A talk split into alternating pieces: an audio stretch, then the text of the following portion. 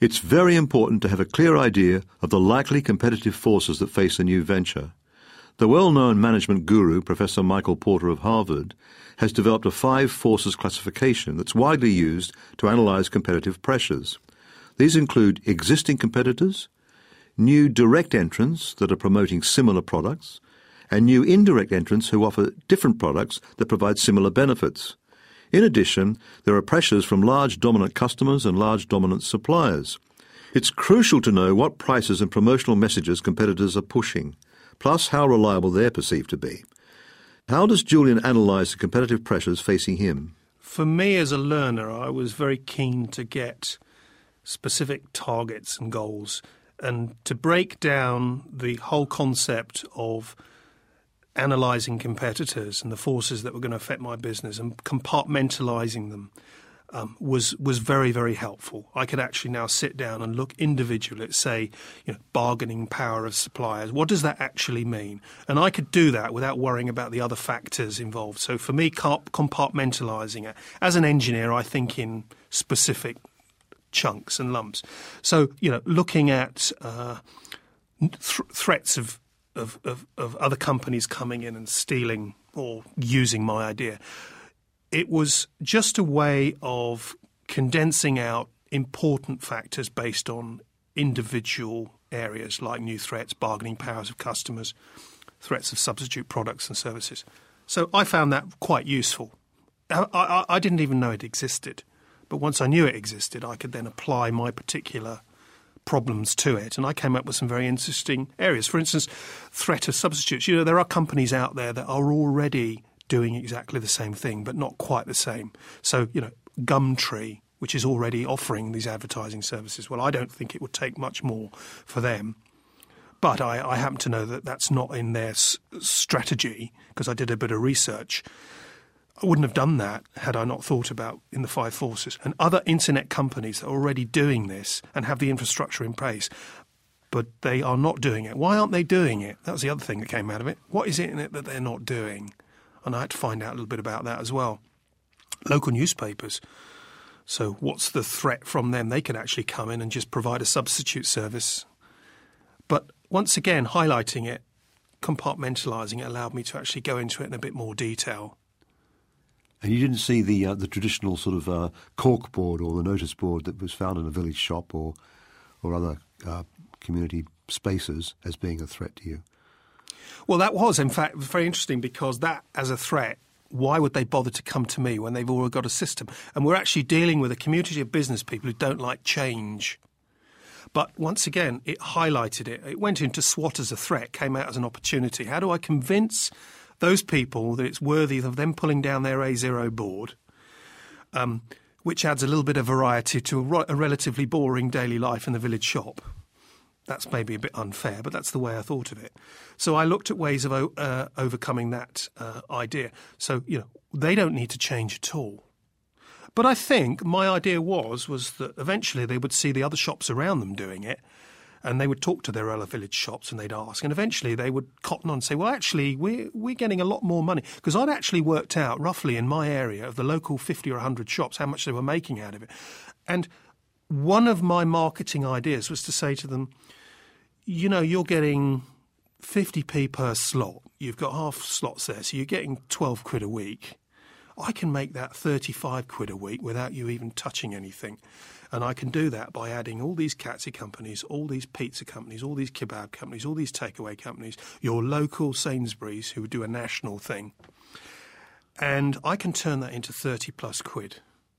So that's how I could turn them around, I think success or not depends on actually what happens. I actually got a lo- couple of local shops to analyse it in great detail. So you did a bit of market research. Oh, yeah, I went out there and I spoke to my very friend, local Indian gentleman who supplies my local newspaper. He's brilliant, brilliant businessman. He came back with loads of objections. Throw me the objections, I said. I don't want to know about what's good about it. I want to know what's wrong about it because then I can look for opportunities. So the threat, the threat section got bigger and then it sort of progressively got smaller over the month and then got bigger again as I went out and found you know biz, good business is about uh, as, as, much about knowing your threats as, as developing your opportunities And there are no other people doing similar things. It seems to me some of the things you said it seemed so straightforward, course, so but, obvious. But, but, but you know, someone asked me this question about another business. Why aren't they doing it? I said, well, my, my argument to that is I was queuing up in a, a roundabout with a two-lane queue, and there was a queue a mile long on one side and nobody on the other side. Why aren't they there? So I went down the other side. It's because people go with the way they know best. They think because there's a queue, that must be right. So that's the way people think. Entrepreneurs don't think like that. They look, they look at a queue, they see a long one, they go in the short one. They deal, about, deal with the problem at the other end of the queue. Because it's not being done does not make it wrong. It means that most of the people, 80% of the people, won't do it because they're not that risk, risk type people.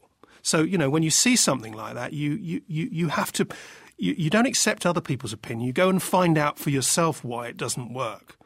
And anybody who comes back to me says, no, it can't be done. Any, any entrepreneur will know this. If it says, no, it can't be done, that immediately is brick up and off you go. And how did you find out for yourself what the competitive forces were that you were actually potentially facing? That's a tough one.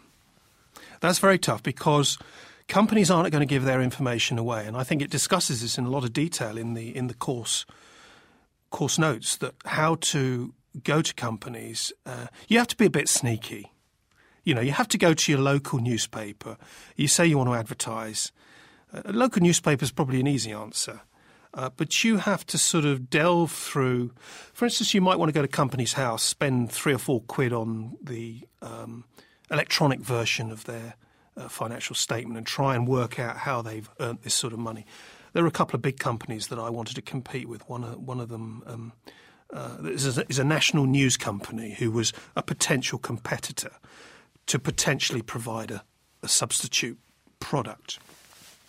And I needed to find out a little bit more detail, and they're, they're very clever in their financial statements. They don't give any details away. So how was I going to do? So um, I actually went through to one of their local newspaper shops and um, and and asked questions and managed to get details about. Firstly, who was involved, who was their area manager.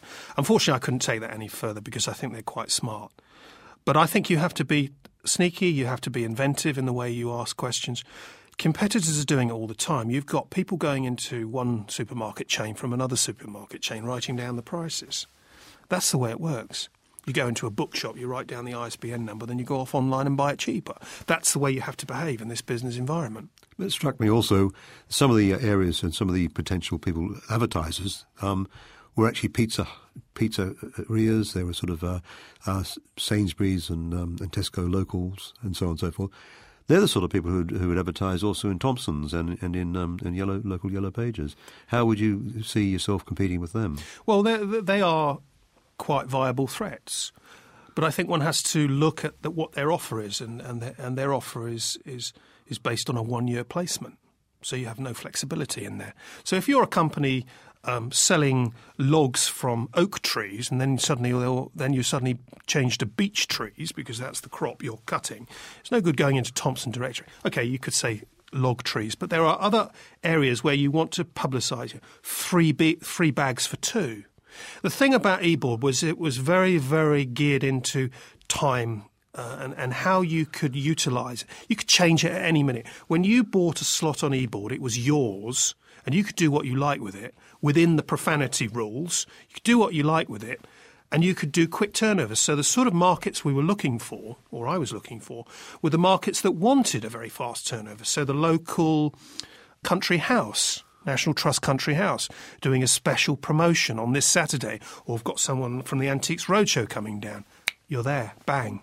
So you could appeal more effectively to the customer's time time frame of decision. Yes, I think that that's a very important point of this. So it's something that newspapers were offering on a weekly basis, but eBoard was offering on a one second basis. It was the ability to get your change of your plan out very quickly. So that that, that was one of the marketing. Uh, strategy, or was certainly in the sell. That was I, that was what I was offering.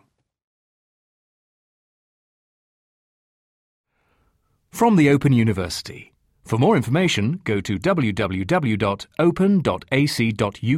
forward slash use.